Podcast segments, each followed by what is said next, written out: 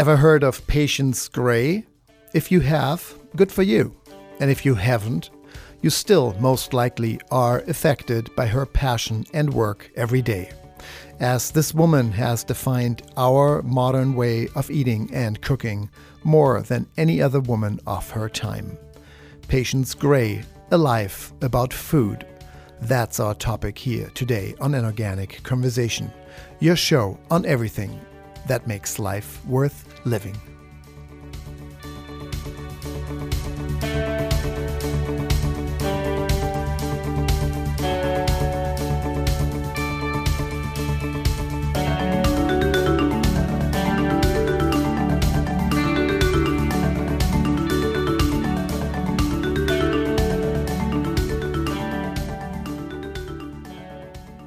I'm Helge Hellberg. We are talking with the author of a new book that is honoring a woman's dedication to food and her unwillingness to accept societal standards. Luckily, as we are all better for it today. She was the Alice Waters of her time, helping to redefine our relationship to eating. Patience Gray, A Life About Food. That's the title of a new book by Adam Federman, and he is our guest today. That's our topic, Patience Gray, A Life About Food. All that and more coming up in just a minute here today on An Organic Conversation. I'm your host, Helge Hellberg, and this show is made possible by Equal Exchange, a worker owned cooperative that ensures your food is environmentally sound and socially just. Equal Exchange has been creating big change for small farmers for over 30 years by offering certified organic and fair trade coffee, tea, chocolate, bananas, and avocados. More on Equal Exchange at equalexchange.coop. That's equalexchange.coop. And by Utterly, offering beautiful and fun clothing for boys and girls that is made entirely from the unused fabric of prominent apparel manufacturers. Each garment reduces our eco footprint by preventing this fabric from reaching the waste stream. Utterly, making sustainability fashionable and fashion sustainable.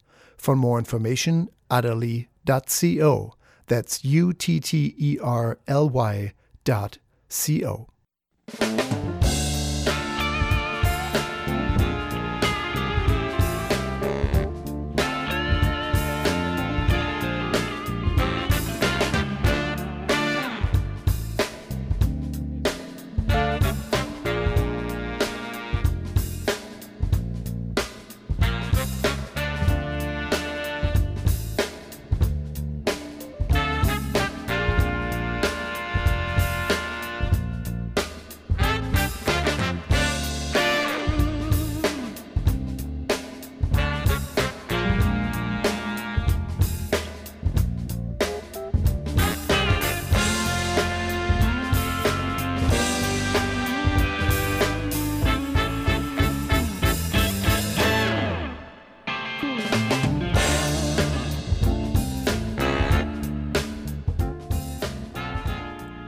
back here to an organic conversation. We're talking with the author of a new book that is honoring a woman's dedication to food. She was the Alice Waters of her time, Patience Gray, and the book is titled Patience Gray A Life About Food. The author is Adam Federman, and he's joining us today out of northern Vermont. And Adam is a reporting fellow with the Investigative Fund of the Nation Institute, covering energy and the environment. He's joining us today out of Vermont. Adam, do we have you on the line? Yes, thanks very much for having me. Wonderful. And uh, we are so excited to have you because this very show, An Organic Conversation, while we are now covering all kinds of green uh, lifestyle and sustainable living topics, uh, it really started around food and our relationship to food and organic agriculture. And Patience Gray, I must say, I'm I'm one of those people. Uh, I was not familiar with her, and your book is changing that. It's a beautiful book, and you really, as a reporting fellow, usually covering energy and the environment. How did you come about her? How did you find her? Yeah, well, I I quite literally stumbled uh, upon Patience because I think, like most people, I had never heard of Patience Gray, even though I'd worked in the world of food uh, and cooking for, for quite some some time uh, and and had a an interest in food writing. I I I heard about Patience after she died in 2005 uh, in an obituary in a magazine called The Art of Eating, which is published here in Vermont. And the, the editor of The Art of Eating, a guy named Ed Behr, he was a great champion of Patience's work uh, for many years. Uh, had reviewed Honey from a Weed when it was published, uh, and had visited Patience, in fact, a couple of times in the 1990s. And in his obituary, described Honey from a Weed as one of the best books that will ever be written about food. Uh, and, you know, I, I read that. I was in my mid 20s, I suppose. And I thought that sounded a little bit over the top, but it, it certainly piqued my, my interest. and, and then it turned out that my parents actually had a copy of Honey from a Weed. Uh, so those two things happened in quick succession. And, and there I was, sort of swept away by uh, Patience's prose, as I think many people are when they first encounter it. Mm. And and from there, you know, uh, over over the course of, of ten years, um, eventually uh, wrote this book. So it found you rather than perhaps you finding it. You weren't really in search for it, even though interesting. You you are a contributing writer even for Gastronomica. So you you are absolutely engaged in the food world, and yet, as so many of us, you know, we do have our our female heroes in this food world, of course, with Alice Waters and many others leading the charge, and yet Patience Gray, a British cookery and travel writer of the mid 20th century, born in 1917, completely breaking societal norms. Tell her before we dive into your book itself. Can you describe her persona of what you've who you've come mm. to hmm. know? Hmm. Well, she's a, a somewhat cryptic person. Uh, you know, she her, her, books are intensely personal, but at the same time reveal very little about her her past or her life. Hmm. Uh, and you know, she is best known for Honey from a Weed, which is an account of the you know more than four decades that she and her partner, the Belgian sculptor Norman Mommens, spent traveling around and then eventually living in the south of, of Italy. They spent time in, in several remote Mediterranean villages. If you read Honey from a Weed, you get a very distinctive a sense of, of the life that she lived. Uh, but but that's only half the story. Of course, she you know she spent her childhood in England, uh, was one of three sisters, uh, lived during the war in a, in a relatively uh, primitive cottage owned by her mother, which is where she first took an interest in, in foraging and cooking, and then spent the 1950s in in London working as an artist and translator uh, and journalist. So there were many many facets to to her life, to her personality. She was an incredibly strong-willed person, uh, fiercely independent, and and I would say intellectually voracious and driven, uh, and and you know lived this truly remarkable and uh, adventurous life. So you studying her and uh, beyond reading the books, trying to get everything you can from her. Would you consider her one of the most influential writers in the culinary world at this point, looking looking back at your research? Yeah, influential is a, a tricky word, and it's, it's, it's interesting because you know I, I interviewed a lot of, of, food writers and critics who absolutely adore Patience, and, and you know like Ed Behr sought her out, uh, visited her, you know in this remote place in Puglia. It wasn't easy to get to.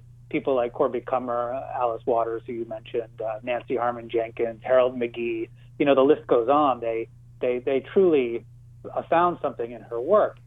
However, you know, as as I write in the book, she remains relatively uh, unknown beyond that small circle. So it's hard to kind of measure her influence. But there, there's no question that she's considered an incredibly important food writer, uh, and I think that uh, her influence, uh, you know, will will only grow.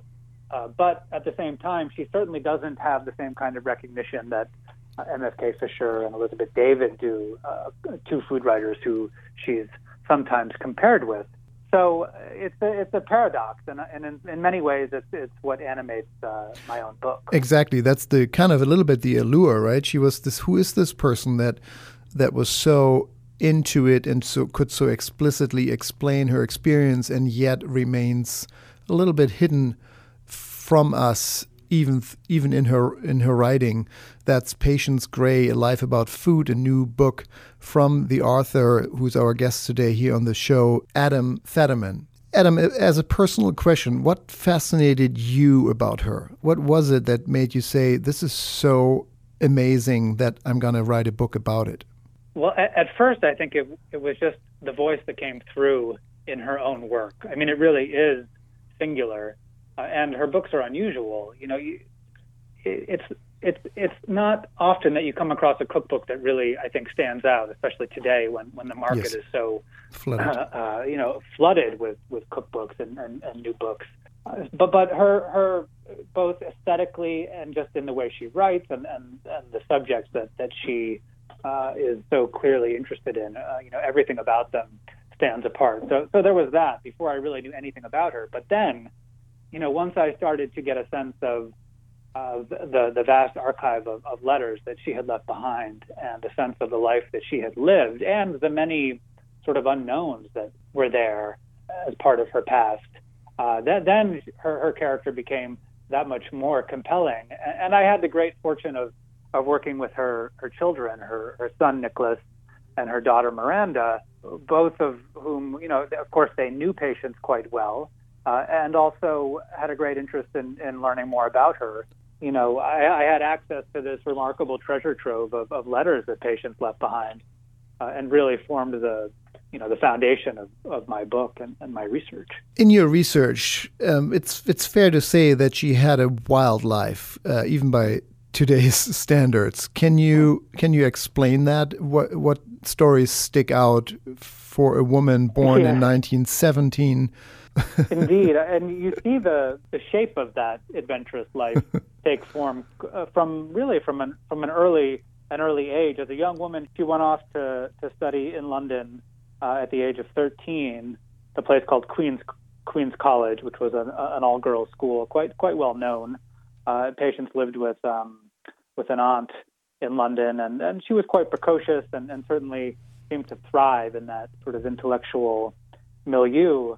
Uh, she hitchhiked across uh, uh, across Eastern Europe as a young woman. Uh, spent time in Romania with her sister. Uh, th- that was actually after she had gone to the London School of Economics in the mid to late 1930s. So, you know, she had a taste for adventure and, and seemed to to end up in in you know really kind of remarkable um, situations. That trip to R- Romania, of course, was you know 1938, uh, and then the uh, rumblings of, of war were, were starting to, to be felt. And yes. I, I think Patience and her sister were somewhat naive about what was happening um, in, in, in the larger world, but certainly had a, a, an interest in, in exploring it. You know, you see this throughout the rest of Patience's life. You know, she loved to travel, and uh, you know, she spent much much, much of uh, of the second half of her life really pushing against England and, and doing everything she could to kind of escape from it. Do you have examples for that? Like, what did she do?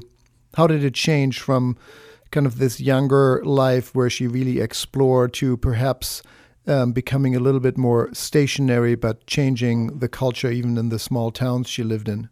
Even even as a young woman, she she railed against the conventions of, of domestic life. Uh, yes. She was quite critical of, of her own parents and, and seemed to, to try to put as much distance as she could between herself and uh, and sort of th- those conventions. She did, you know, the 1950s. She was still living in London. She was working as a journalist, and, and of course, raising her her children as a single mother. Uh, it, and it really wasn't until she she met Norman Mommens in 1958 uh, that they seriously started to think about uh, leaving London and, and, and you know setting out on this new life. Uh, and together, once they did that, they were quite critical of trappings of consumer society that they felt were becoming more and more oppressive in London at that time, and, were searching for a simpler kind of life. So in 1962, they they left uh, and and and uh, spent several months in Carrara, the uh, the marble town in, in northwest Tuscany, um, and and that was really the beginning of their their odyssey and uh, you know th- they returned to London on several occasions throughout the 1960s, and in 1970 found the farmhouse in Puglia, which is where they would eventually settle. Patience Gray, Patience Jean Gray, October 1917 to March 2005, a British cookery and travel writer of the mid 20th century. Her most popular books were um, a book about French cooking and, as you said, Honey from a Weed, I think published in 1986, an account really of the Mediterranean way of life. How do you see her work and passion uh, having influenced, and we talked about that in the beginning, whether it's influenced or kind of shaped. It's both our relationship to food, but also how she pushed against these societal norms and expanding the the role and the the space of women in society really through her work and cooking because it's uh, historically it was more or still maybe is more a task that is being done by women but even redefining that, how do you see her work translate now into society on so many levels? Hmm. She really did give voice to a way of life that, that was disappearing. Uh, and she learned from women and, and, and children who were so uh, sort of immersed in, in, the, in, in the life of, of plants and uh, the traditional methods of, of using and preparing them. So I think one of the, the remarkable things about honey from a weed is that it has this almost anthropological uh, dimension to it, even though, of course, Patience was not an anthropologist. Uh, you know, she was documenting this this world that I think at that time, you know, you could still access, but but it was becoming harder and harder to do. And she was also part of this generation, I think, of food writers uh, who who really transformed cookery writing into uh, something that was taken seriously as a form of literature, even an art form. And, and you know, I mentioned a couple of the other writers of that time, uh, MFK Fisher and Elizabeth David, and, and I, I really do think that they played a pivotal role in, in changing the way that certainly post-war uh, England approached and, and thought about food. So, you know, Patience's first book, which you, you just mentioned, uh, Plat du Jour, uh, which dealt with mostly French and, and, continental cuisine, was one of the best-selling cookbooks of the 1950s, uh, and one of the first, you know, mass-market paperbacks of its of its kind. So I think in a in a in a era when we're so besotted with with cookbooks and and writing on food, it's it's hard for us to um, or it's easy for us to to perhaps forget that at that, that time uh, these these kinds of ideas and this kind of writing about food was was really not common. Yeah, really more much more than a cookbook, uh, much more a a take or a lifestyle explanation, especially for a lifestyle that was, as you said, going against the direction of society, right? Back to simple, uh, maybe more nature integrated, more holistic way already back then uh, in the 40s or 50s and 60s, uh, understanding food as as a way of life. Remar- remarkable and maybe one of her first, the first of her kind, really, uh, women or men nobody had seen it as a center to redefine our relationship to self. Is that an overstatement? No, I don't think it is. And I, I you know, Patience in Norman were increasingly influenced by uh, new ideas in ecology, and and uh, there was definitely a, a utopian streak to their to their desire to find the right place to live and work. And and I think Norman, even perhaps more so than Patience, was uh, was influenced by some of those thinkers. One of his good friends was a philosopher named Leopold Kohr, who's famous for coining the, the phrase small is beautiful. So that sort of principle was, was very close to them. And, so writing about food and, and you know, these, uh, these things were part of a, a, a, bigger idea for, for Patience and for, for Norman. So I, I don't think it's too much to, uh, to, to describe, to, to characterize her, her that way. And of course, I think Honey from a Weed has part of the, the power of the book is the fact that it, it does touch on so many of those themes. Nice. We're speaking with Adam Federman about his new book, Patience Gray A Life About Food.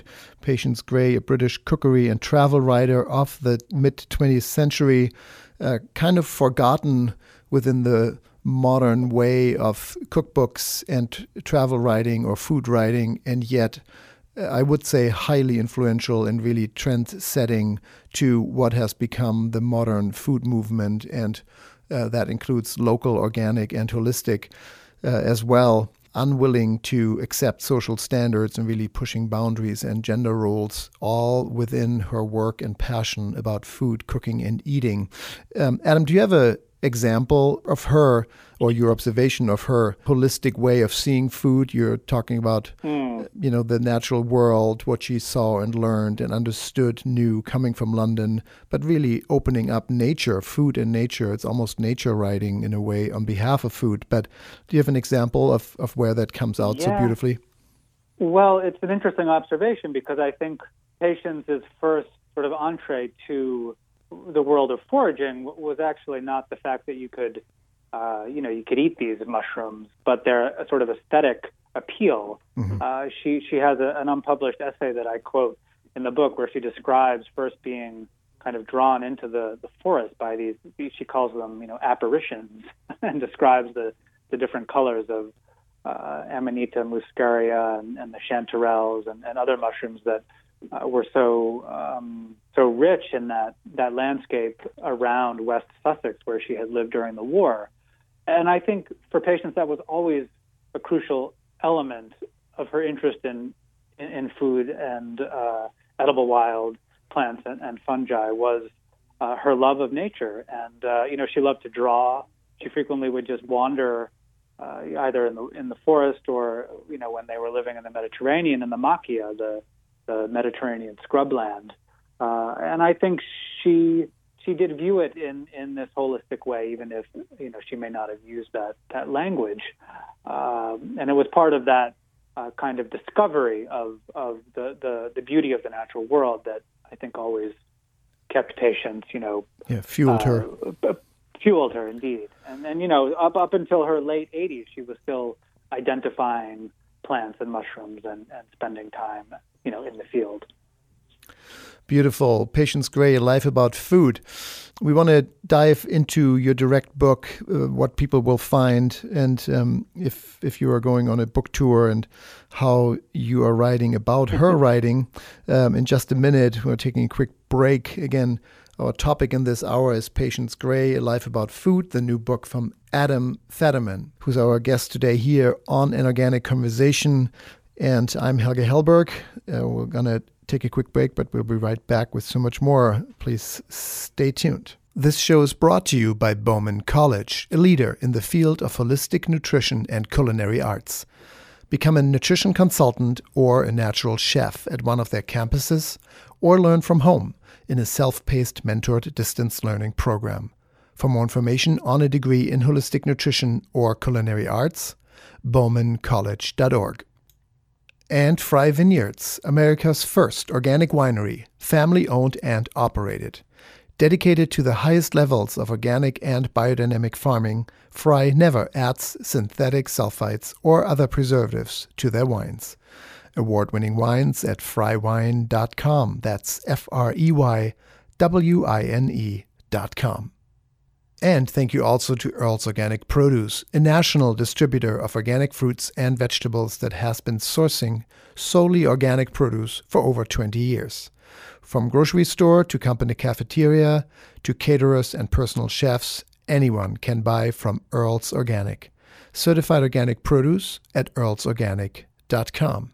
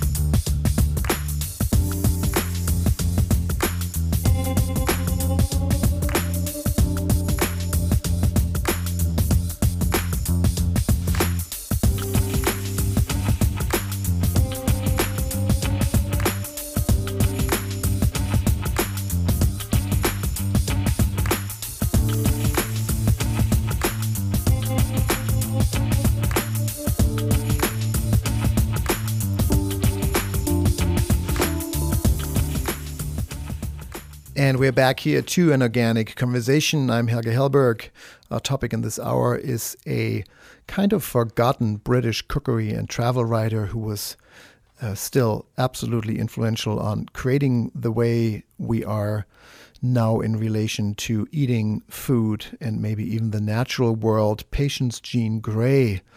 Uh, she was born in 1917 and then spent most of her life traveling and exploring both the kitchen as well as the natural world, as both are so connected, which is what we are promoting here. That understanding on an organic conversation. And the author of that book, Patience Gray, Life About Food, is our guest today. He's joining us today from Vermont. It's Adam Federman. Adam, can you describe what you are writing about in your book? It's not an easy task to write about a writer. And you've done that so well in your book, A Life About Food. Tell us how you how you structured. You just said before the break that you were able to quote a an unpublished essay. How did you approach this book, and, and what will readers find? So I should I should say uh, from the outset that I, I I didn't go into this project thinking that I would I would write a book. Uh, you know, it, it was more, more than ten years ago now that I made my first trip to to Puglia to visit Patience's son Nicholas Gray, and uh, and that's when I first had a chance to actually look through some of the letters and, and really kind of get a sense of of what this archive amounted to. Uh-huh. Which is by way of saying that I, you know I didn't have some some grand plan in terms of how I would structure the book, but when I did get to the point of, of being ready to write it, I, I really wanted to tell a story. And I knew that she wasn't someone that most people uh, would have heard of. So I, I, I want to, I, I really wanted it to be accessible to, to, to, to those people in particular. Uh, you know, I didn't want it to be a book for aficionados or, or those who were in the know about who Patience was. So I, I guess I, really made an, an effort to, to tell you know, to tell her story and, and to do it in a way that uh, was engaging and, and accessible. Uh, and having having the letters was, was absolutely crucial because I was able to uh, reconstruct so much of, of, of her life and also to, uh, you know, in a way, tell it, I think, in her own words. Do you have some stories that stick out to you um, in your book? Like, what were you finding in your research that mm. was not being found in the books that she had written? Yes. Well, I would say at, at every turn, you know, just to take one example, the, the chapter on Plat du Jour, which is the book that she, her first book, which she published in 1957, I, I went to the, the Penguin Books Archive in, at the University of Bristol uh, in England, and they had a, a large file folder there of correspondence uh, about that book, and it, it was truly uh, illuminating I, I think this, this book is somewhat iconic in part because of its, its wonderful cover illustration by David Gentleman. But you know, no one had, had told the story of how it came to be and, and her her Patience's relationship with her co-author Primrose Boyd. Uh, I uncovered a ten-page um, analysis critique of the book by Elizabeth David, who was working as an anonymous cookery kind of advisor for Penguin Books at that time. Uh, so there were, were things like that, that that turned up throughout the course of working on this book. Uh, you know, I even discovered that Patience had been a subject of interest for uh, the British intelligence agencies during, uh, you know, during the early stages of the Second World War, mm-hmm. and got documents uh, related to that. So, in addition to the letters, uh, the, the archives filled in a lot of a lot of um, a lot of holes as well. Yeah, she was interesting enough as a person, especially with her travels. That wasn't she considered possibly being a spy at one point?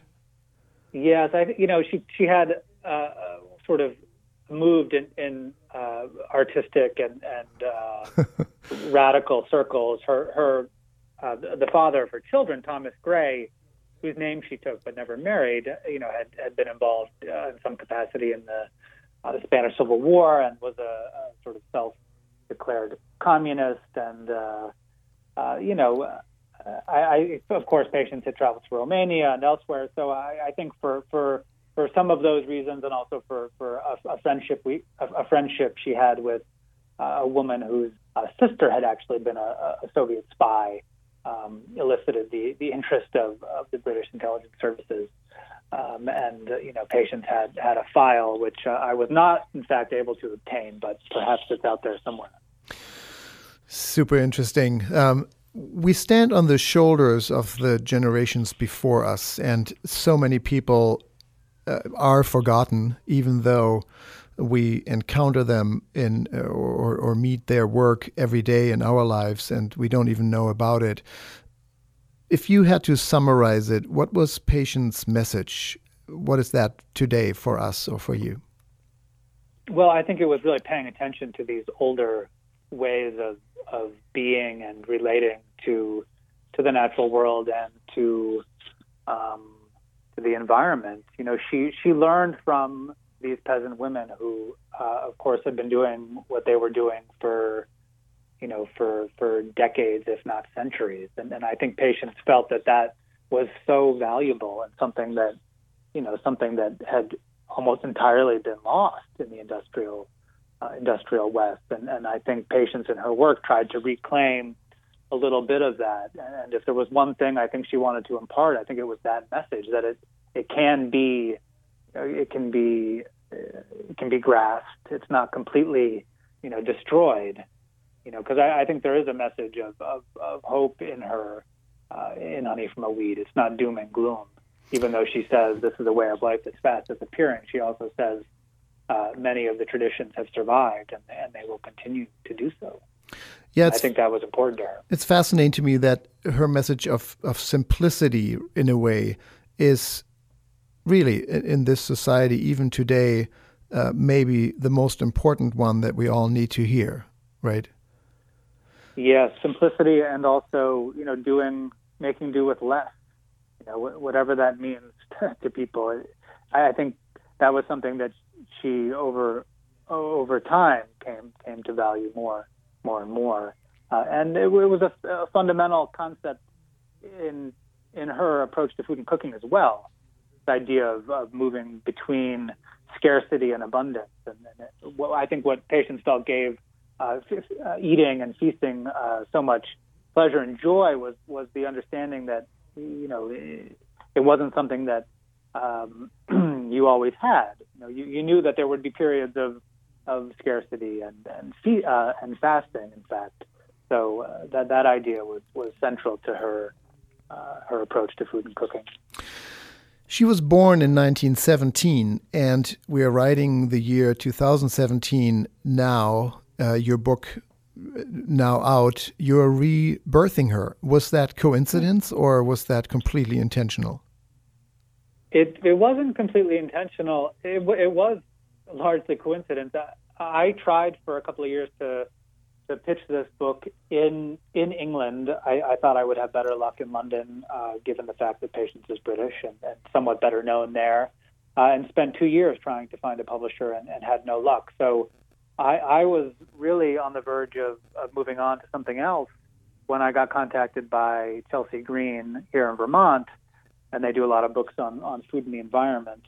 They contacted me about something else entirely, uh, a, a story I had written on a different subject, and, and asked if I had thought about turning that into a book. And I said, no, but I have this other project that I've been working on. Would you, you know, and I described it to them and, and uh, asked if they were interested. And uh, Margot Baldwin, the publisher, uh, you know, she she saw the importance of Patience's work, and and you know, a few weeks later, we were hashing out the contract. So the the fact that the book is out now really is kind of just a, a, a coincidence, and that it's a, a good one. you being a travel writer yourself, or a food writer, including for Gastronomica and and uh, many other important publications. Uh, now, having done that work for 10 years, research really become very well befriended with uh, Patience Gray how has your view of the world or of your work changed? Hmm. Well, when you have the time to, to work on a project like this, you know, you, you, at least for me, the the pleasure and satisfaction that comes from really understanding something and, and having the, the, the time to work on it. You, you, know, as a freelance journalist, that's something that is in short supply and you're you're constantly moving uh, from one project to the next. So being able to savor something and, and take the time to, to do it justice, I think, you know, whether it's writing a book or, or, or whatever it may be, uh, is just is so important. And, uh, you know, I think it's something certainly that Patience embodied in her own life. Uh, and, you know, she did things that uh, took tremendous uh, amount of time and labor, teaching herself to make jewelry, you know, producing her own books and, and things that she did because she believed in them. Um, you know, not not because she felt she had to or because she was doing it for for someone else. And and even Honey from a Weed, in a way, was a labor of love. She she it took her almost 15 years to find a publisher, and uh, uh, you know that that's something that I think we tend to lose sight of. You know, yeah. work on things because they they mean something to you, not not to someone else or some other you know social structure. Yeah, and in this case, you didn't just research a topic; you you befriended a person, right? Life or life or death uh, doesn't really matter. You you've became really close to her. I would think in ten years of research, maybe have a sense of you kind of know her at least better than most of us who are still alive. And I always wonder if if you spend 10 years with a person, fictitious or a real person, that is no longer around, and we have many authors on the show who are writing about um, other other people, what that relationship is like, and or do you miss her, or is she with you and her message every day? You sort of feel like they're with you, you know. And, and I, of course, I never knew Patience, so I, I don't have the I'm not in that situation where uh, where I, as, as some biographers are, you know, where they were either close to their subject or, or had met their subject and then uh, are writing about them. But it's a it's a funny thing, you know. It, it sort of becomes part of your subconscious, and uh, I, I also, of course, had the wonderful opportunity to meet, you know, Patience's family, her her children, her grandchildren, and, mm-hmm. and many of her friends. So you do you do get this sense that that that person is still um, living, you know, in, in, in other ways, and, and, that's been a just a wonderful kind of by a byproduct of, of working on this project. Yeah, beautiful. I mean, I always say we do manifest in the presence of the other, and you are clearly manifesting now after the 10 years of research in the presence of Patience Gray, who has passed on and still yet she is so alive and vice versa. She's manifesting in you through your book uh, a uh, hundred years later, exactly um, of her birth. Your book is born. That's Adam Federman, the author of a new book about Patience Jean Gray, the British cookery and travel writer who pushed all norms and against all directions of society in her lifetime to allow our current relationship to food and cooking uh, to be inspired again by nature, by simplicity, by the understanding of feast and famine. Thank you so much for making time, Adam. Really a pleasure to have you. Thank you for your work. It's an important reminder of the shoulders of the people that we have long forgotten, that we stand on and um, can be grateful for. And um, best of luck in your book tour and with this book, and we'll have you back soon. Uh, thank you very much. pleasure. pleasure. Take good care. Take care. Bye. Bye bye. And that is Patience Gray, A Life About Food. That's the title of the book. Chelsea Green, the publisher. This is an organic conversation. I'm Helge Hellberg, and we're staying with the topic of food, of course, the update from the Produce Doc, our consumer segment. We are in the holiday season, and that means lots of food, how to get the best deal, how to buy, when to buy, how to store it and perhaps even what is best right now and what to do with it. All that from the Produce Doc with Earl Herrick of Earl's Organic Produce, the voice of the San Francisco Produce Doc and Mr. Organic. Here's what's in season.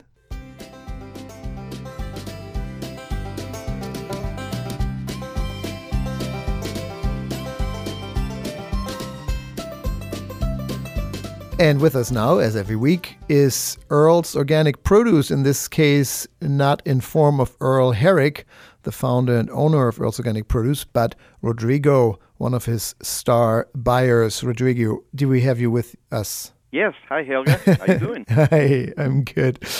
Wow, thanks for making time because I know this is an incredibly busy time. We are between the holidays, Thanksgiving just behind us, and uh, Christmas coming up in just a few short weeks, three four weeks to go.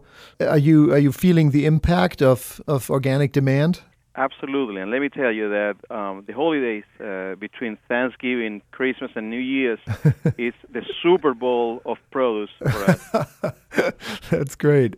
Yes, uh, I can imagine. I mean, we just talked with Earl a couple of weeks back about every holiday is kind of food centric, but there's no more food centricity than for Thanksgiving and and for for Christmas really uh, while people may barbecue for Fourth of July, these are holidays to celebrate food and the harvest, right? That's where they came from, and so um, really an important tradition, and of course a wonderful time for us who are in the food business to celebrate and be grateful for the work that we've done and for the produce that is being provided by our farmers. But I can only imagine what you guys are going through.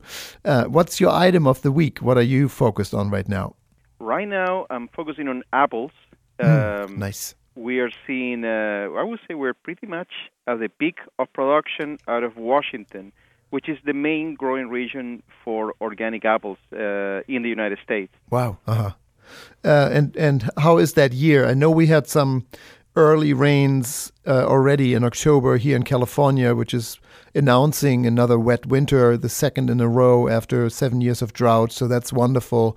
But I know some of the produce, at least here on the West Coast, has been impacted.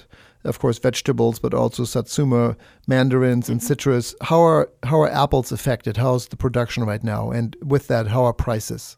Yeah, so we what we have seen this year in this particular season, and uh, and from Washington, is uh, during October temperatures were warmer than normal. Uh-huh. So uh, the problem when we have warmer than expected temperatures uh, uh, right before harvest is the, the color. The color might be an issue.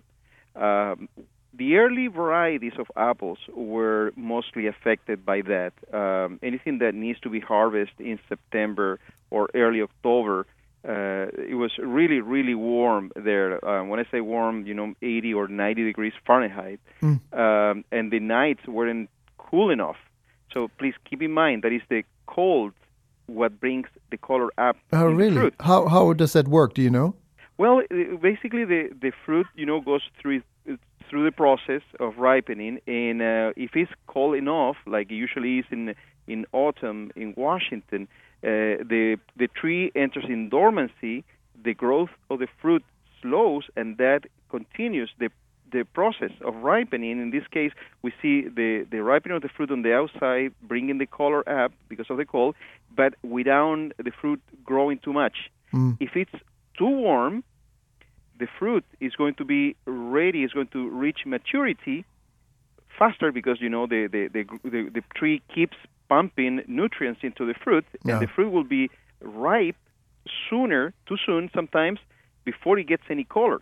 So as a farmer, you have uh, to make the decision: do you harvest when the fruit is uh, is ready, or you wait until it has the fruit gets more color? But sometimes you might be harvesting something that is past its time, and that is a very very hard decision because uh, farmers get more money for the more color fruit. Uh, imagine the Fuji's or, or the galas, you know, a, a Fuji that uh, doesn't have any color, even though it might be very sweet. It just uh, doesn't have the same market appeal than uh, uh, customers are used to uh, with a full color uh, Fuji apple. Yeah, luckily in the organic movement, uh, we have come away a little bit at least from appearance to flavor and quality. Uh, but you're saying, of course, if, if somebody could pick a beautifully red a really perky apple over a pale one by nature because we're attracted to beauty, we would think and associate the richer color with better flavor. But what does that mean to the consumer? Don't be deterred mm-hmm. by a maybe less shiny or, or more pale apple. The flavor is still outstanding. Try it in the store and and go with that.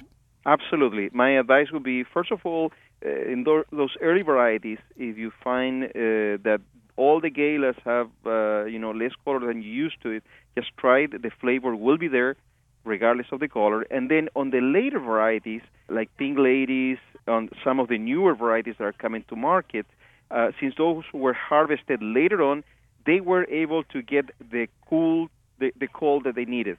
And um, and it's a very clear difference between early varieties and the later varieties, and the later ones having much better color, and we're seeing that right now. And Uh, prices. I would say, yeah, go on. Go ahead. Um, it's uh, I I would say that by now all the apples are were expected to be back to normal color. Uh-huh. This uh, this low color was mostly early in the season. Uh, you might eventually still see a Gala. Gala is one of the earliest uh, apples to be harvested, but every other variety is uh, is really looking very good. And one more thing, Helga, we are seeing this year uh, a big, a, a much bigger percentage of the entire crop being organic. So although Washington State is a is a, uh, the main growing region, uh, and the production is, is gigantic. We're talking about more than 200 million cases of apples. Um, the organic percentage is going for the first time this year above 10%, and we're looking at next year maybe being even at 12%. So that's very good news because um, organic customers will have access to a much bigger uh, volume of organic apples and also newer varieties that are coming along. Yes, and I mean from pollination to the bee issue that we have with pesticides, uh, it's uh, and apples being on the you know dirty dozen list of crops. So that's wonderful news. Actually, thank you for that update on the on the volume of production now being organic. It has so many ecological consequences as well, uh, or positive ripple effects, I should say. Prices are stable, are good. We have good production. We we have we I would say that prices for the most part are lower than last year, uh, in part to the bigger volume. Um, the size of the fruit might be uh, one size smaller uh, than last year. We're seeing a little bit uh, that in some varieties, but overall, the good news that I want to share with everybody is that we have a wonderful crop out of Washington. Uh, the prices are lower than last year, and as more and more volume is converted from conventional organic, that trend will continue. And uh, I'm sure that customers are seeing the uh, apples like the wonderful Honeycrisp that now is available uh, during much the, the season. The Honeycrisp is, is much uh, larger now. It's a we can uh, enjoy them for many more weeks, and the prices are much more uh, accessible. So those are Cool. some of the benefits. Uh, what is just to finish off? What is your favorite new variety? Like, what have you seen um, this year or in the last couple of years of an apple that was came, just came to market? Uh, you know, a hybrid across the um, organically grown that you thought, wow, this is really bringing it all together. One of my favorite apples that I've seen recently, you know, in uh, the last few years, it's uh, it's is a jazz apple. I Uh-huh. absolutely Yeah, like agree. the jazz, and uh, what I like about it, it has a, a high uh, com- complex uh, flavor. It has high sugar and high acidity, making it very complex. It has uh, big cells with thick walls, full of juice, so it's uh, is, is, is very crunchy. Uh, in uh, the crisp, crispiness of these apples is, is fantastic. It uh, is beautiful, and um, it has a, a, a, it's a short season, but it's grown in the northern hemisphere and the southern hemisphere, so it has two seasons. Uh, really, really one of my favorite ones, and it's a you know it's a it's a cross between a Royal Gala and a Braeburn. Um, but it's uh, it's growing really well. It was developed in New Zealand, it, the jazz apple feels very comfortable growing in Washington. Nice. So that's uh, that's one of my favorite newer newest apples that we've had uh, in the last few years. Cool. Jazz, Jazz Apples. Check it out if you find it at your local uh, natural food store. Uh, thank you, Rodrigo. This is wonderful. And apples, I'm from Germany. That's what I grew up with. Um, right uh, north of Hamburg is one of the largest apple growing regions in Europe, actually.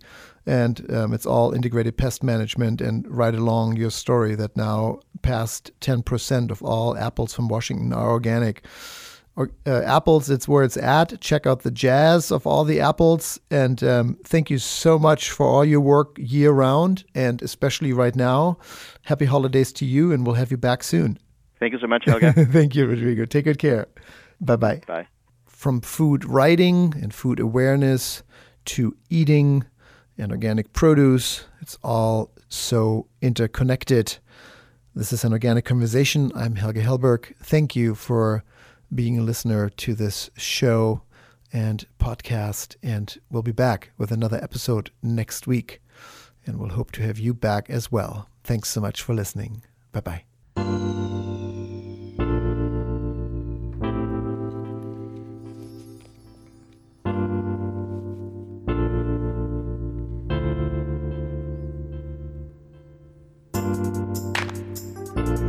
And that was this week's edition of An Organic Conversation. Thank you so much for listening. A big thank you also to our associate producer, Kristen Ponger. An Organic Conversation is made possible through listeners like you and the fantastic support of our underwriters. Equal Exchange, a worker owned cooperative that ensures your food is environmentally sound and socially just. Equal Exchange has been creating big change for small farmers for over 30 years by offering certified organic and fair trade coffee, tea, chocolate, bananas, and avocados. More on Equal Exchange at equalexchange.coop. And Utterly, offering beautiful and fun clothing for boys and girls that is made entirely from the unused fabric of prominent apparel manufacturers. Every garment reduces our eco footprint by preventing this fabric from reaching the waste stream. Utterly, making sustainability fashionable and fashion sustainable. For more information, utterly.co. Also, Earl's Organic Produce, a national distributor providing certified organic fruits and vegetables for your store, home, or business. Are you a chef? Have a catering business, or planning a party, or simply just love organic produce, anyone can buy directly from Earl's Organic at wholesale prices. The website is earlsorganic.com.